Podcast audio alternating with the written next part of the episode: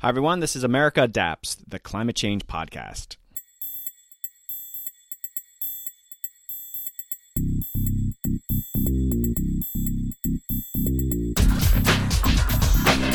Hey, adapters, welcome back to a very exciting episode. In this first of a two part series, we're looking at floods and the increasing risk of climate change. We're going to learn how communities can become more financially resilient in the face of worsening floods. This series is being sponsored by the Wharton Risk Center at the University of Pennsylvania with generous support from the Delaware Valley Regional Planning Commission through the Commonwealth of Pennsylvania's Coastal Zone Management Program. Returning to the podcast is Dr. Carolyn Kousky of the Wharton Risk Center, who gives us some context to what this two part series is all about. Then joining me is John John Miller of the Federal Emergency Management Agency, Reese May, the Chief Strategy and Innovation Officer at SBP, and finally, Julia Rockwell, the manager of the adaptation program for the City of Philadelphia's Water Department. We're going to learn a lot about flooding with a special emphasis on the Mid Atlantic region. And we'll hear a lot from the City of Brotherly Love, Philadelphia. I hope you enjoyed this special series. I'm very excited to be sharing it with you. Now let's join Dr. Kousky to give us some more background on these episodes. Hey, adapters. Joining me is Dr. Carolyn Kousky. Carolyn is the executive director at the Wharton Risk Management and Decision Processes Center at the University of Pennsylvania. Hi, Carolyn. Welcome back to the podcast. Hi. Thanks so much for having me. All right. So, this is the first episode in a two part series that I'm doing with you. So, give us a little background. What are we doing with this podcast series? Yeah, our center has been looking at how to improve people's financial recovery from floods. And this project is supported by the Delaware Valley Regional Planning Commission through the Commonwealth of Pennsylvania's Coastal Zone Management Program. So in this, we've been focused a lot on the coastal zone areas of our home state here in Pennsylvania. But what we're finding and the tools that we're exploring in this project really have national application. And so that's why I'm excited to be here today to talk to you and to talk to other adapters. Well, we've worked before on the podcast and I was very excited to get you back on. So let, and the experts that you're bringing on, it's very exciting. So let's start with what happens after someone experiences a flood event.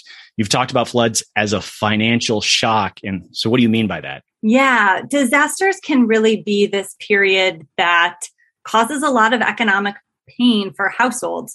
So financial shocks are times when the expenditures, the things you have to pay for increase and or your income is also going down.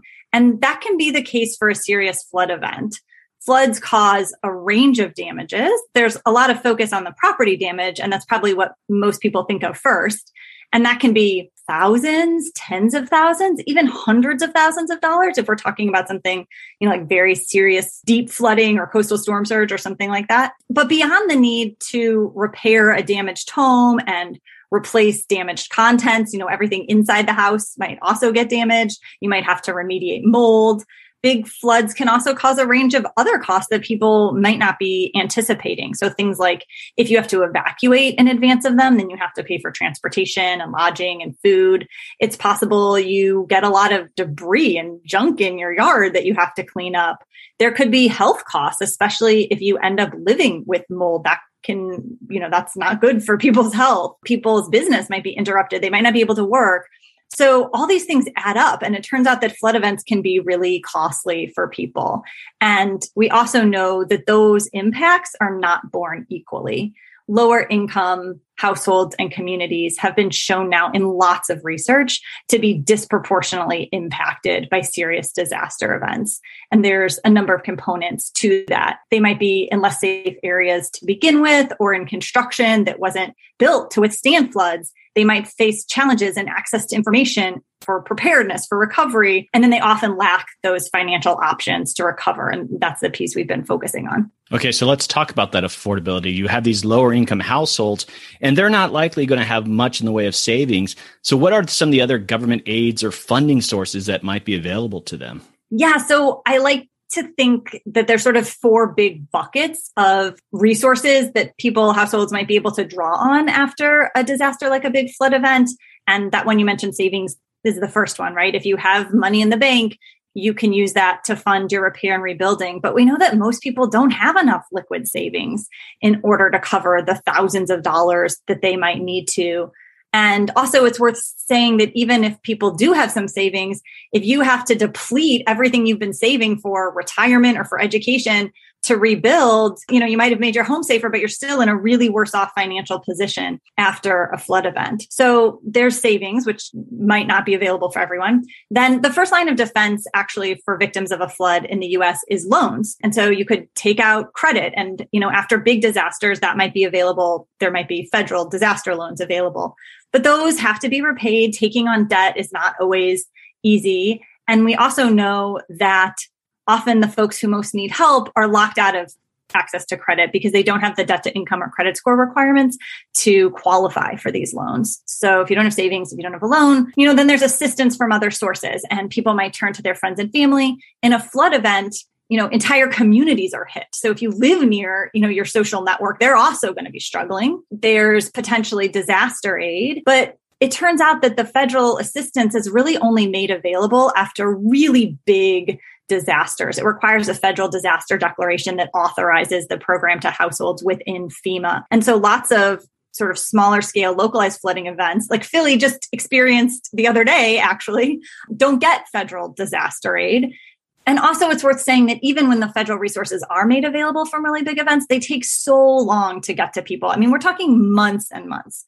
So basically, what this boils down to is you might not have savings or access to credit. You don't get aid. And so that leaves insurance. And so that's why we talk so much about the importance of insurance is so that you can have those financial resources. So that's why it's harder for low income households and communities.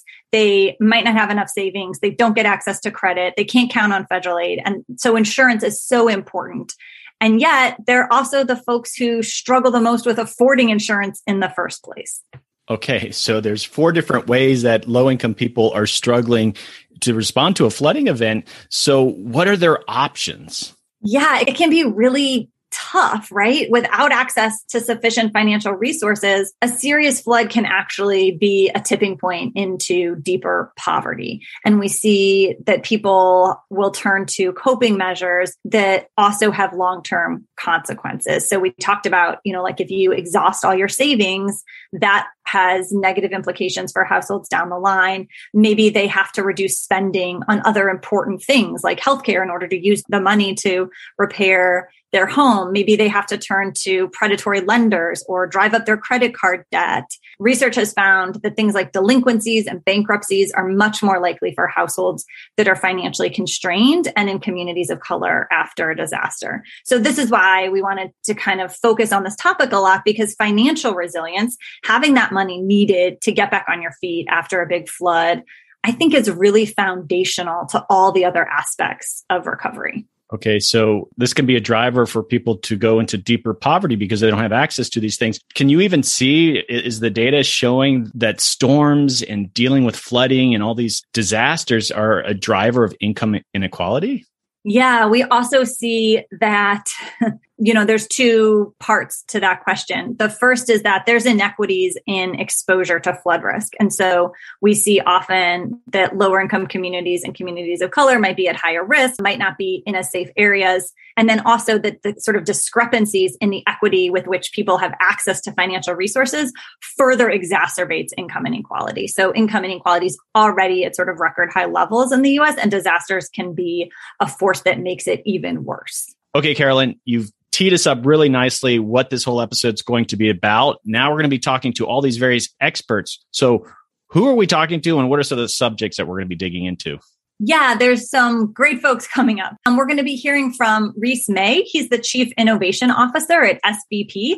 SBP is a disaster recovery NGO, and he's been on the ground in the aftermath of many of the serious flood and storm events that have happened around the US and can share with us what he's learned about the struggles people have with their recovery. We're going to hear from John Miller from FEMA, who can talk to us about some of the programs that FEMA runs after a disaster and how the federal government can assist or not, as the case may be, as we've been talking about a little bit.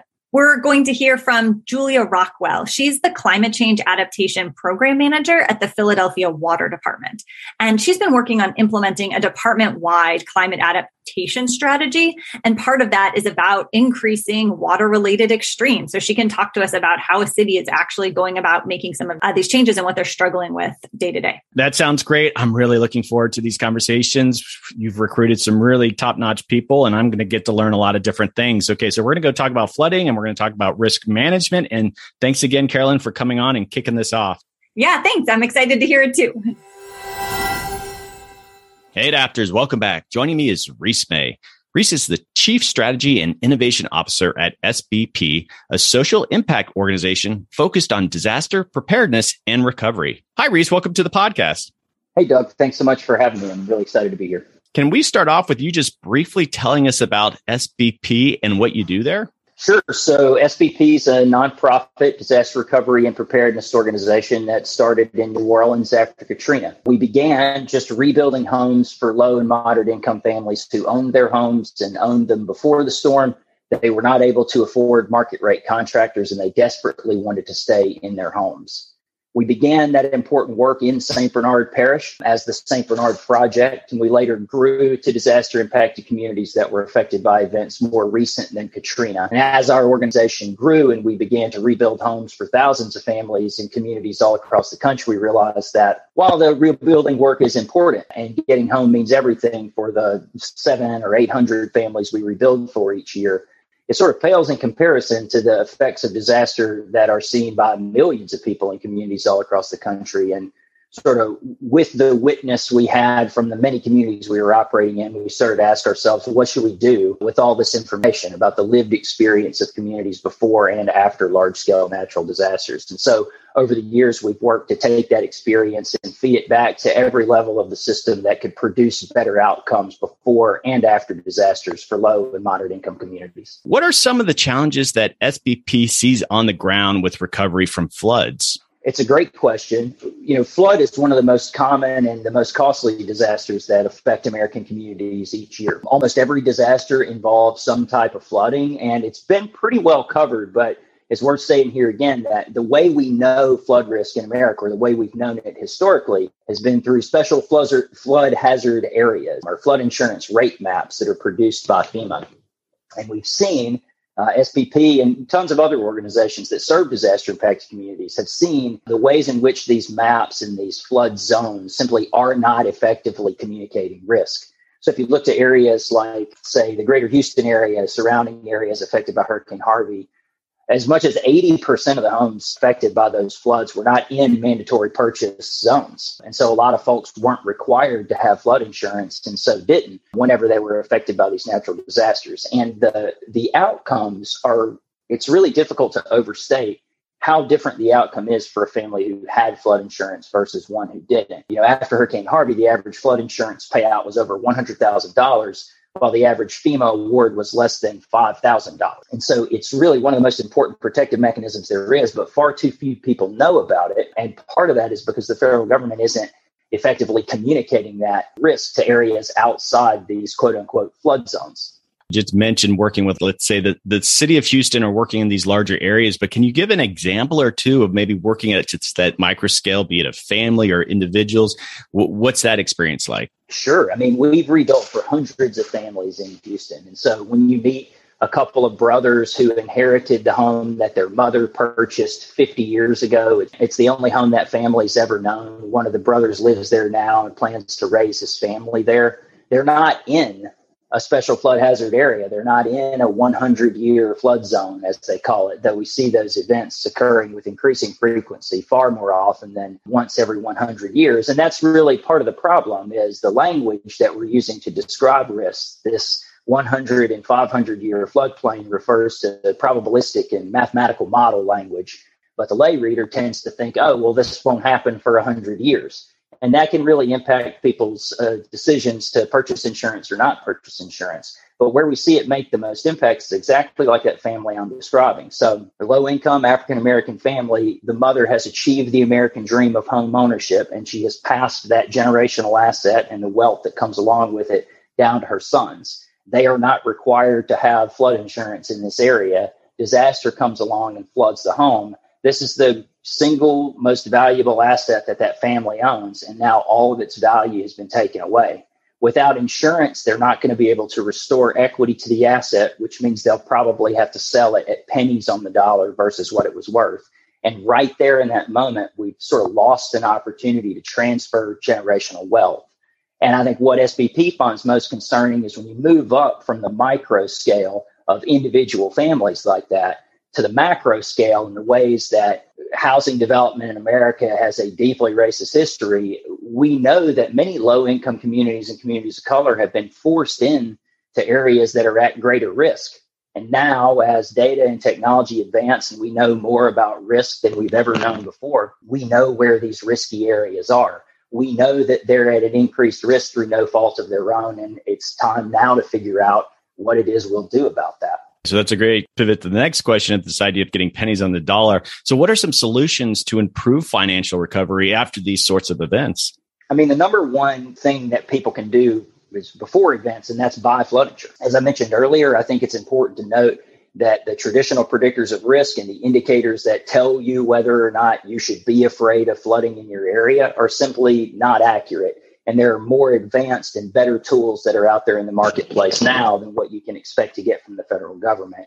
And I'd refer to you things like Flood Factor and the First Street Foundation and the important work of Wharton and other institutes that are really bringing these risk surfaces to light in ways that are more actionable for communities. After disasters, it, it's really tricky. Those without insurance will wait on federal assistance, and that comes through FEMA and through HUD. But honestly, the assistance that comes through FEMA is not enough assistance to make a full recovery.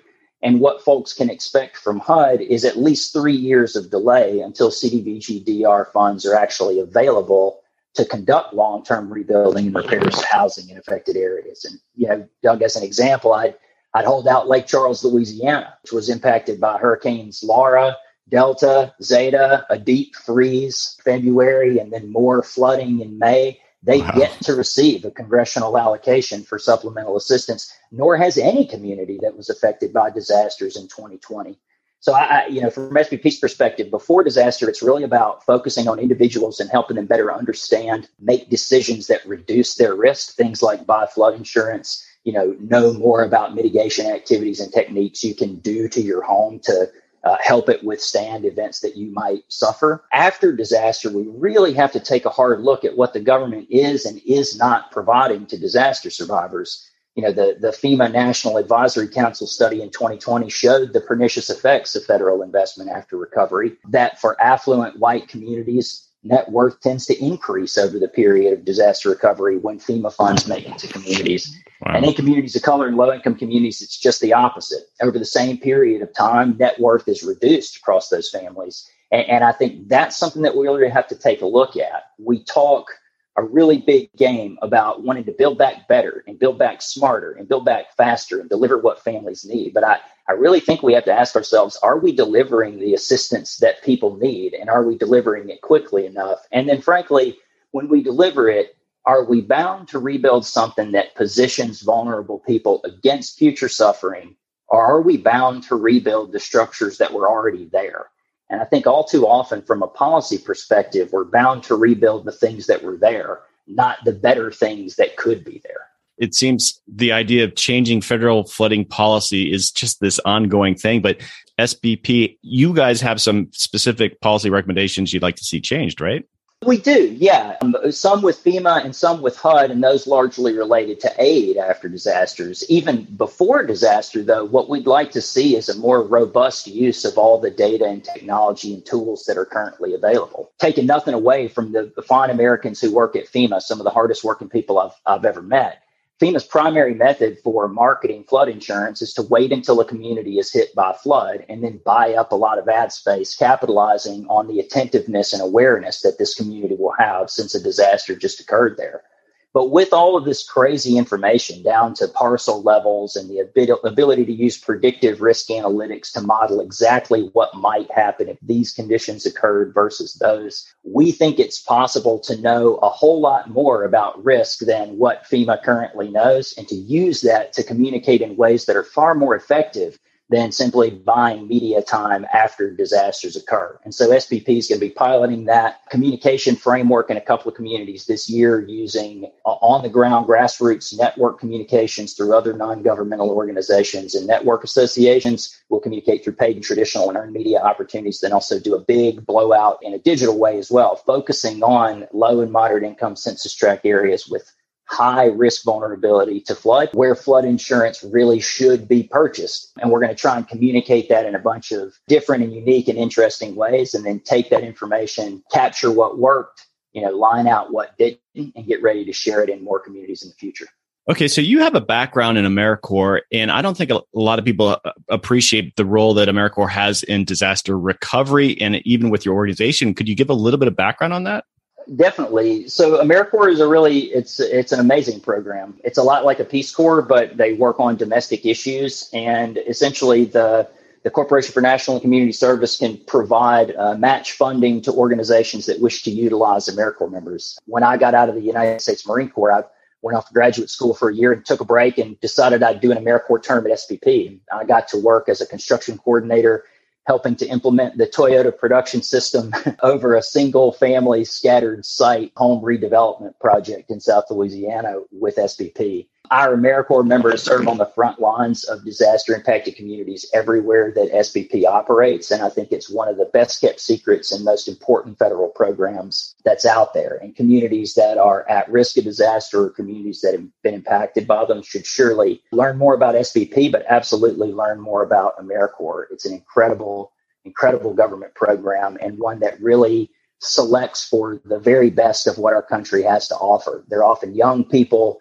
who finished a college degree and they want to take between one and three years to give back to their community, simply to serve. SBP utilizes a couple hundred AmeriCorps members each year, but they do far more and far more interesting work all around the country in programs besides SBP. So I'd encourage listeners to learn more.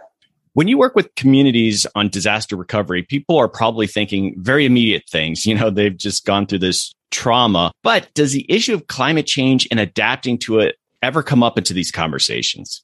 Yeah, yes. I mean, it's it, it, maybe not as directly as you're imagining. You know, are people, are survivors scratching their heads and saying, Am I a victim of climate change? Often not. Right. People feel they're victims of freak events. Lots of folks know what part of the world they live in. For many, this isn't their first disaster, but their 20th or 30th. And, and so it's not always quite so on the nose as what I'm experiencing now makes me a victim of of the climate crisis or of the climate change but surely people are aware of it. You see it when you know individual families make decisions not to rebuild and to leave home or uh, to leave homes and, and communities for higher ground or less risky areas. I think you'll start to see it in decision making among state and local elected officials for the purposes of broader investment in their communities. You'll have to give just a more realistic interpretation of the risks your community faces. So I, do think that communities are out there grappling with it, though perhaps not,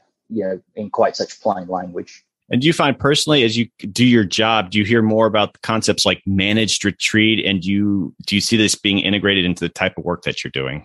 I do hear a lot of concepts like managed retreat. And listen, I, floodplain management in America is serious business. I have a colleague who was uh, appointed by Governor Haley to lead the recovery effort in South Carolina for several years, and he now serves as a senior government advisor for SBP. But he's fond of saying that there are only two kinds of people who live in the floodplain those who can afford it and those who cannot. Hmm. And so when we think about managed retreat and when we think about how to reduce risk, you know, closing the coverage gap is one way, but there are some places where it's clear managed retreat is the answer. And I think for that, I'm really encouraged about the level of federal investment that's been indicated and that we're starting to see flow to, you know, flood mitigation programs and, and FEMA's HMGP and BRIC funding. I believe that uh, state and local governments will use a lot of that money to look for areas that really, you know, high areas of repetitive loss where there's a ton of suffering that could be prevented if only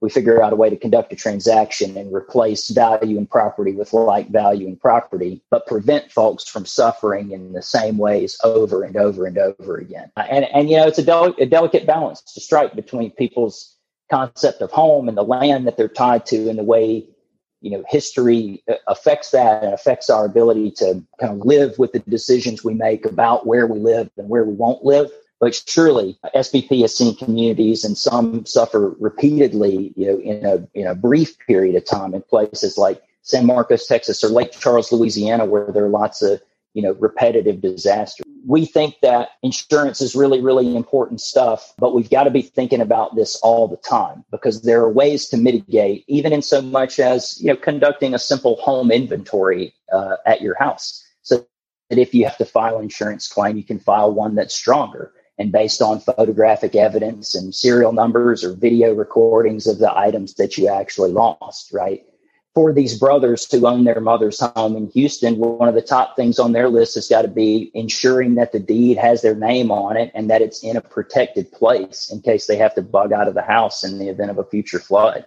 Proving that you own the home and ensuring that your titles are up to date after a succession or the passing of an relative can be a material impediment to you accessing the assistance you need after disasters. And I'll tell you, if there's one thing I've learned in the 10 plus years of doing this work, it's that when you you look at recovery challenges, right? For for the affluent, those of us who are fortunate enough to have resources, every challenge means that recovery is going to become a little more expensive or maybe take a little bit longer. But for low and moderate income families and, and the working poor, every challenge makes recovery a little less possible. And, that I think is something that's worthy of far more consideration than it's getting. And, and that if we were to better represent the suffering of people in New Orleans and Houston, the panhandle of Florida and coastal North Carolina, and tons of other communities that we've never even heard about, if you hold that up and you say, this is what it looks like if we don't address it, we might be more effective at holding the attention of policymakers and leaders whose responsibility it is to address it. Okay, Reese, it's been great chatting with you. You guys are doing some really amazing work, and thanks for coming on the podcast. Hey, Doug, I really enjoyed it. Thanks so much for the opportunity. Hey, adapters, welcome back. Joining me is John Miller. John works for FEMA, the Federal Emergency Management Agency. John works with FEMA Region 2, assigned to the state of New Jersey to assist with flood, climate change, and natural hazard resiliency and adaptation. Hi, John. Welcome to the podcast. Thanks for having me, Doug. Oh, no, it's a treat to have you on, someone from FEMA. You guys are doing great work. And on that note, could you just more briefly describe what FEMA is generally responsible for? Yeah, so FEMA is responsible for responding to disasters and getting communities prepared for disasters and helping them recover from disasters. So it is a multi agency uh, effort. I want to just kind of drill down into something specific here. Can you talk about what happens after a flood for the average household? Yeah, so it is a big event when someone gets flooded. There is often, you know, just dealing with your personal belongings, getting back to the house can be difficult with debris in the streets. And what's really important is someone gets in there and and really, you know, mucks the house out, removing that mud that comes in with the flood water, removing drywall that's saturated from the flood, airing the house out, you know, bringing fans in because you don't want mold to grow and uh, getting that house dry. How long does it generally take to receive federal aid in these situations where people actually need that federal aid? You know, it can happen in weeks. What FEMA has to do is again mobilize to the affected area. There are centers set up to take in people and to, pro- you know, to basically to handle their information and go through that process. I think we need to think about it's really states and locals are there first and they are the ones that are really attending to the survivors of a disaster the first. The FEMA is coming in to assist that process. If there are these delays, what's really creating those delays? I know FEMA wants to help people as soon as possible, but I guess there's maybe there's particular checklists that you have to get through. What why is there that delay? It's sometimes a proof of eligibility. So people are there are certain documents and certain information that is needed that the homeowner will provide FEMA. So it would be again, you know, proof of ownership and, and different documents such as that. It's my understanding there's no federal aid available after just a heavy rainfall flooding event. Is that true? true in terms of it sounds like the type of disaster you're speaking about would be more local and not trigger a presidential disaster declaration. However, if you are covered by flood insurance, you can make a claim on that type of event. Not a federal claim, not any of the federal assistance that might be available. Right. Basically, there are a number of events that don't cross the threshold. So there's a, a per capita or a population threshold that comes into play when a disaster is declared. And that's what triggers the various assistance programs. But having a, an individual flood insurance policy, you can make that claim in the case of a, a smaller event. Okay, well, tell me a bit about the resilience work that you're doing at FEMA. Yeah, so things have really picked up at FEMA in terms of resiliency and adaptation. So we are looking at a number of programs that have been additional funding has gone into them. There's the the BRIC program, the Building Resilient Infrastructure and Communities program, and the president put another 500 million dollars into that program. There's going to be a billion dollars in that program this year, 2021. And what the BRIC program does is it really looks at uh, neighborhood scale type of mitigation or as as your program title includes adaptation? So again not using the word climate mitigation using mitigation in terms of mitigating the risk of flooding and damage from flooding. So the bric program will look at everything from electric grid issues to again flood issues restoration it has also a built in requirement now with the president's Justice 40 initiative that it needs to help disadvantaged communities. These could be urban or rural communities, and that they should have a portion of the funding going to them. The other thing that's coming along is the, uh, this was just announced that the COVID 19 funding that went to states and territories, 4% of that aid will go into the hazard mitigation grant program. And that's one that can really address non structural, which is, you know, elevating a home or a voluntary buyout of a home. And it can also go into small structural projects. So that's another program that you know almost 3.5 billion dollars is coming in again as a result of the covid-19 spending. Okay when you think about a community being resilient to the impacts of climate change it has to be the lower income people and even the upper income people who typically have flood insurance. And for those who can't afford flood insurance as you're trying to make communities more resilient how does that affordability issue come up with you guys and it does. Affordability is something that FEMA has looked at. The National Academies of Science have looked at it, and FEMA has run some analyses on affordability. They really looked at the National Flood Insurance Program and the census data in coming up with, you know, who is not being covered by flood insurance. And they've made, they've run some analyses and they've provided that to Congress. And we're expecting that, you know, Congress will be looking at at this in its reform and reauthorization of the National Flood Insurance Program. Well, I think it might actually be covered in those reports. But so FEMA is interested in this issue of equity, not just affordability, but equity means other things too.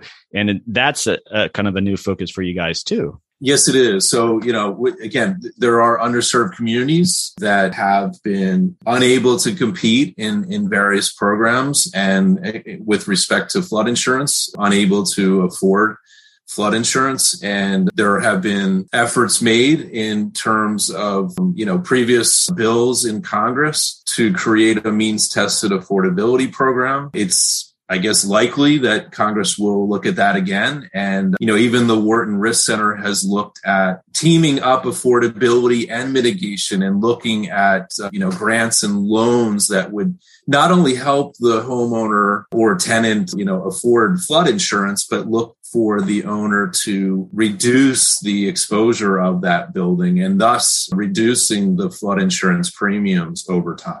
Well, everyone has an opinion on how you can improve federal aid programs, but at FEMA, what do you think we can do to improve some of the federal aid programs, or what are the things that some of the things you're talking about internally? Yeah, so I think with this Justice 40, with some of the equity considerations, we as FEMA are looking at how can we assist communities that don't have the capacity and the experience in qualifying for grant programs. And that would be assistance not only to get a grant, but also to administer the grant, to manage the grant, And that's important because, again, getting the project done, but also meeting all the requirements for reporting and closing out the grant. And there are, you know, there is effort that goes into those things. And some communities do not have the staffing to do those things. So, if people want to learn more about what you do and I guess what FEMA does, and I think that's very interesting, you're working on preparedness, adaptation, climate change, where would you recommend they go to find more information?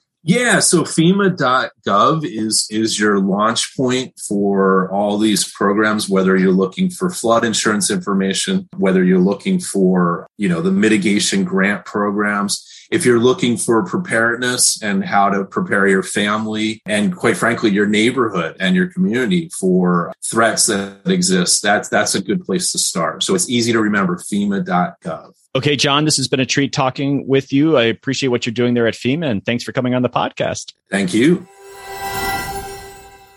Hey, adapters, welcome back. Joining me is Julia Rockwell. Julia is the manager of the Climate Change Adaptation Program for the Philadelphia Water Department. Hi, Julia. Welcome to the podcast. Hi, Doug. Thank you for having me. All right. I'm very excited to hear all about the adaptation program there. And so let's just start there. What's your role in the program? Yeah, so I manage our department's climate change adaptation program. We're tasked with identifying all of the climate related risks that our utility will face. Um, and our utility is what is known as a one water utility, meaning we provide drinking water, wastewater, and stormwater services to the city of Philadelphia. And so in identifying climate related risks, we are looking at all the potential vulnerabilities to all those different systems um, and the services we provide and we basically try to identify the most effective and feasible adaptation strategies to really reduce those risks and ensure that we can continue to provide high levels of service. So there aren't too many adaptation programs in cities across the United States. So how old is your program? My program was actually started in 2014. So we've been around for, I guess that makes it about seven years.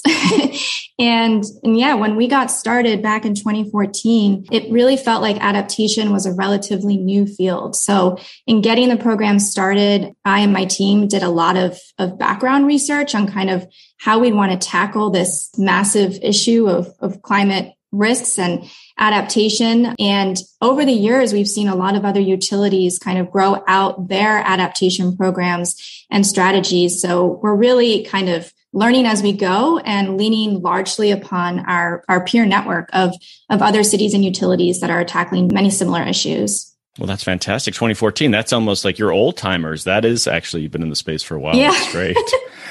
okay. Yes. Let's, let's talk about some fundamentals about just the city of Philadelphia. So in the work that you do, what's the geography like there in Philadelphia? Because obviously that weighs into what happens with the climate impacts. Yeah, so Philadelphia is kind of a unique city in terms of where we're located geographically. We are at the bottom of the 13,000 square mile Delaware River watershed. So obviously we're concerned with what's happening in upstream communities, and where flooding occurs in those upstream communities and how that impacts river flows that eventually make their way down to Philadelphia. We are also a city that is located on two tidal rivers, the Delaware River and the Schuylkill River. So we're often not thought of as a coastal city, and we're definitely not as vulnerable or exposed as cities like Miami or Boston or New York. But because we're on these tidal rivers, we are experiencing the impacts of sea level rise and also storm surge. And then when it comes to climate change, Philadelphia is, you know, a highly urbanized city. So a lot of the impacts of urbanization and effects on the water cycle are being exacerbated by climate change. So we kind of have this compounding series of effects from urbanization and climate related risks that we're dealing with. Could you talk a little bit more about? I don't think most people realize that Philadelphia d- does have some issues with you know being in a coastal zone. You mentioned rising seas, and w- how does that manifest itself in, in the work that you're doing? Yeah. So in Philadelphia, we're actually lucky enough to have an observed data record that goes back to the early 1900s that tracks Delaware River water elevations in Philadelphia. And we've seen about a foot of rise in sea levels in Philadelphia over that period of record. And that means several things for our city and for, specifically from the water utility perspective. First is that we are vulnerable to inundation. So surface flooding is a big concern for us. And when it comes to our water utility, we have four major treatment facilities three uh, wastewater treatment plants and one drinking water treatment plant located on the tidal Delaware River. So all that infrastructure is potentially vulnerable to inundation from sea level rise and storm surge.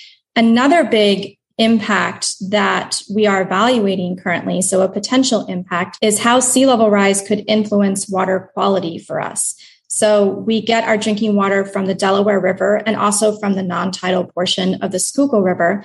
And because, as I mentioned, we have a large drinking water treatment plant on the tidal Delaware River, we're concerned with the fact that sea level rise will push what is known as the salt front further upstream in the Delaware, closer to our drinking water intake.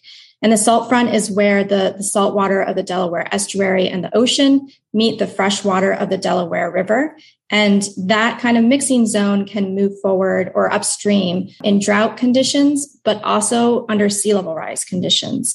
So if we start pulling in salty water, that is obviously a major risk. Traditional treatment processes do not remove salt. So we're really trying to get way in front of this issue, evaluate our risks, try and understand when the timing of, of that potential salt front encroachment could occur and, and what we really need to do to to deal with that. And then lastly, I'll say in addition to surface flooding, we also have a lot of subsurface infrastructure along our tidal rivers, specifically our drainage system, which is a gravity drainage system. So if we see inundation of our outfalls along the tidal portions of the river, our sewer system and drainage system has nowhere to drain water. So that will require adaptation strategies as well, maybe pumping infrastructure or other measures. But yeah, it really boils down to, to flooding and, and water quality for us. So it sounds like some major infrastructure could potentially be really impacted. What about residential people? I mean, what about the areas where people are living? How are they kind of factoring in climate change? And is that kind of fall on your responsibility?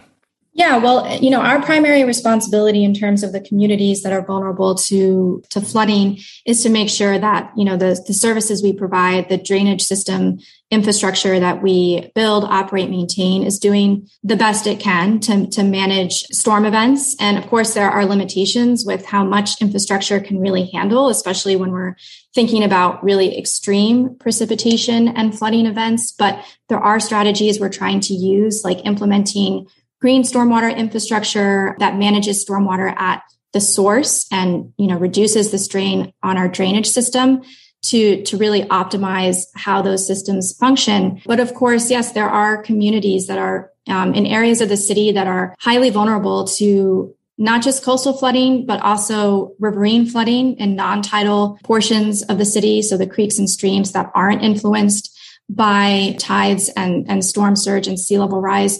And then, you know, localized flooding that occurs because our drainage system is so overwhelmed during extreme storm events. It's a citywide issue we need to tackle the issue of flooding and how to ensure that our most vulnerable communities are seeing the mitigation strategies, you know, get implemented as soon as possible and are seeing future planning for their communities take into account climate change impacts like sea level rise and more extreme rainfall events. Addressing the community issues is a, is a citywide effort. And we do have a citywide flood risk management task force that was initiated back in 2015. So shortly after the water department started our climate change adaptation program. And that's the forum through which we bring together city agencies. I think we have about 15 city agencies and departments represented on that task force today. We also work with state and federal partners through that task force. You know, we are really trying to improve our collaboration and coordination across city agencies to make sure that we are addressing flooding concerns throughout neighborhoods in our city what are you seeing different with you know i'm going to talk a bit about precipitation. Are you seeing increased rainfall in the last 10 20 years? And how are you kind of factoring in the, any sort of increase that you see? Yes we are seeing more frequent severe rainfall events. And precipitation is a bit tricky because there is so much natural variability in rainfall especially in our area and our region. But you know i think anyone who's been in the philadelphia area this summer or the past few summers can say that we are just experiencing a really large number of very extreme events, you know, higher or more extreme than what we call the 100 year event that has about a 1% chance of happening in any given year. So what that really that's manifest that's basically a, a product of climate change, a direct physical product of climate change because as the atmosphere warms, it's able to hold more moisture. So we're seeing you know, when rainfall events occur, they're just dumping more rain and it's very intense. What our department is looking at is we're trying to mainstream the use of climate change projections in the planning and design of our infrastructure. And that includes our drainage systems, the systems that handle the stormwater that falls and runs off during rain events. And so our climate change adaptation program specifically has developed a draft set of climate resilient planning and design guidance. It includes precipitation projections, as well as sea level rise and air temperature projections. And we're currently working with our planning and design engineers to update some of our standards that are used to build the infrastructure and renew and replace existing infrastructure that is dealing with stormwater flow. Okay, you'd mentioned a little bit earlier about the working with other agencies within the city of Philadelphia, but I, I want to learn a bit more about that. So, is, is there good integration across the various departments? It, how how has that process been? You've been around since 2014. Are there other adaptation sub departments, and let's say the transportation department? Are are you the only department focused on adaptation? Yes, I think we're fairly unique at the water department in that we have a small team dedicated specifically to climate adaptation. You know, that isn't the same at other city agencies across the city. But of course, we do have an Office of Sustainability, and the city recently hired a Chief Resiliency Officer. So they are close partners for us when it comes to bringing the information that we're generating for the water department to city partners and seeing if that information can be used to inform initiatives that are happening through, say, the Flood Risk Management Task Force or other groups that are made up of multiple city agencies and, and tackling cross-cutting issues. You know, I think when I talk about the positives of climate change, because that's, you know, that's hard to do. And it can be easy to just get really in a negative headspace about all the challenges we're facing. But one of the positives is that it is such a cross cutting issue.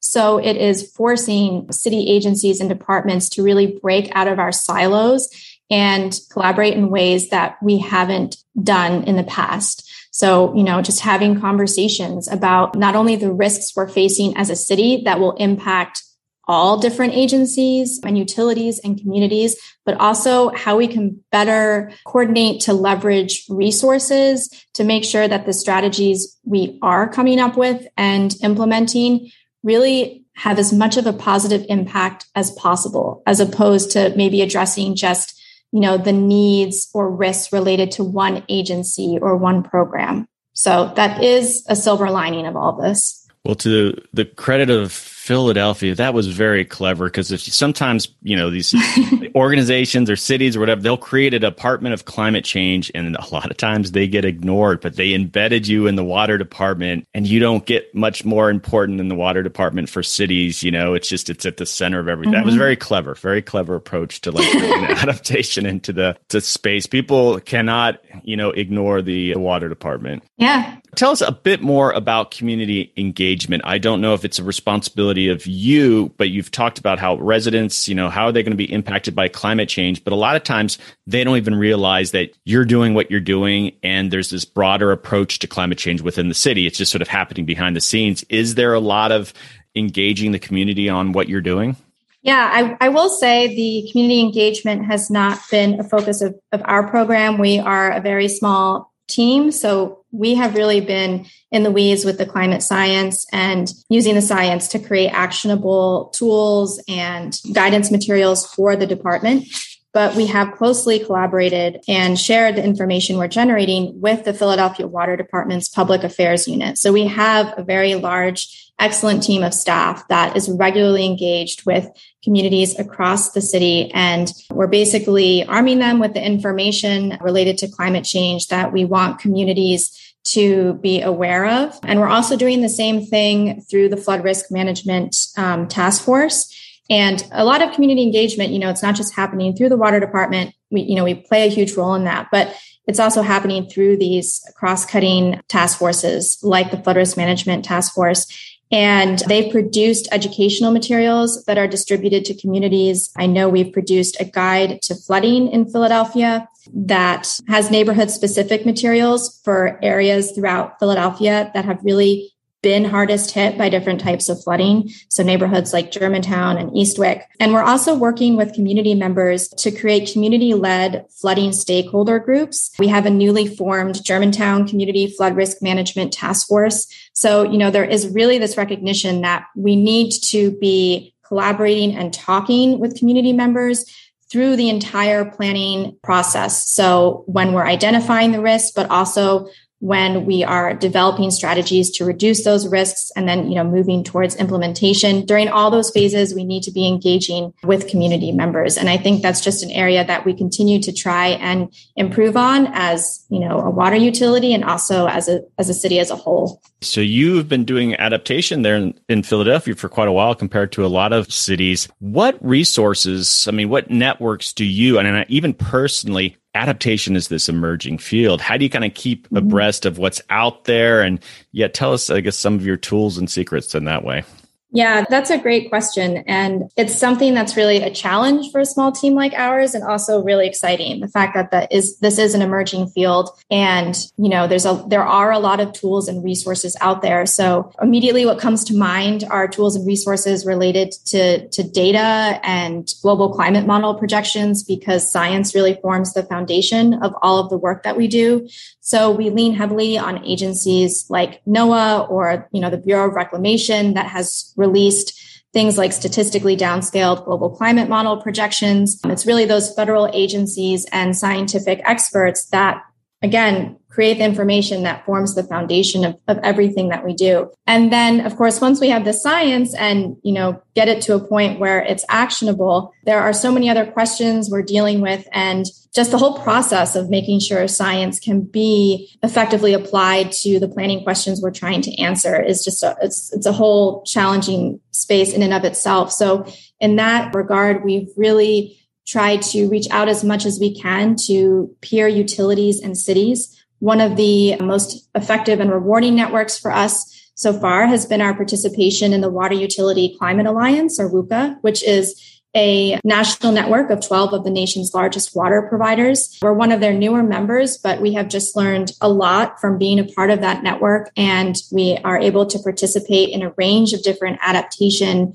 research projects and, you know, trainings and all kinds of things that, that really help move the ball forward on climate adaptation in the water sector. And then, you know, there are international groups like C40 that we engage with in certain capacities to move beyond just, you know, understanding what's happening um, in our country, but seeing what other countries uh, and cities around the world are doing to address a lot of these these climate related challenges. So it's really, you know, it's all different layers. It's related to the data and the science our engagement and the tools and resources we look to are related to you know, our peer cities and utilities in our country and also what's happening internationally. Yeah i think there's a lot out there. So so what can get challenging is is trying to sort through all the the great tools and resources available to see what's really most relevant and helpful for the work that we do. But you know it's it's also just just really exciting to see that so many people and groups and organizations are engaged in this field and really trying to to move the ball forward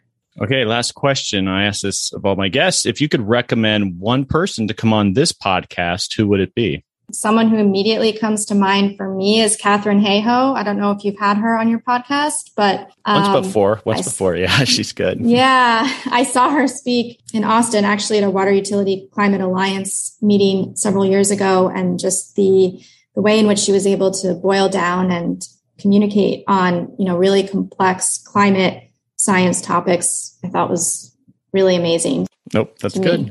I can always, I've had repeat uh, guests, so that she's a good one. Okay, Julia, this has been great. Very excited on what Philadelphia is doing in this adaptation space. And thanks for what you're doing and thanks for coming on.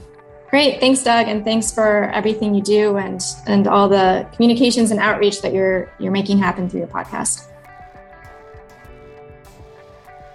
Okay, adapters, that is a wrap. Thanks to Carolyn Kousky, John Miller, Reese May, and Julia Rockwell for joining the show. We are seeing increased flooding out there. Climate change is making these flooding events worse. How are communities going to respond to these escalating threats? How can communities maintain their financial stability when responding to these threats? This was a first in a two part series that hopes to answer those questions. In the next episode, we hear from Rob Moore of the Natural Resources Defense Council, Samantha Medlock, Senior Counsel on the House Select Committee on the Climate Crisis in the U.S. Congress, Joe Rossi, the flood specialist for Rogers Gray Insurance, Josh Lippert, floodplain manager for the city of Philadelphia, and of course, returning to thread all these conversations together is Dr. Carolyn Kousky. We'll dig deeper into the types of solutions out there on flood risk and financial resilience. Stay tuned for that important conclusion to this two part series. I would like to take a moment to thank Carolyn at the Wharton Risk Center for sponsoring this episode.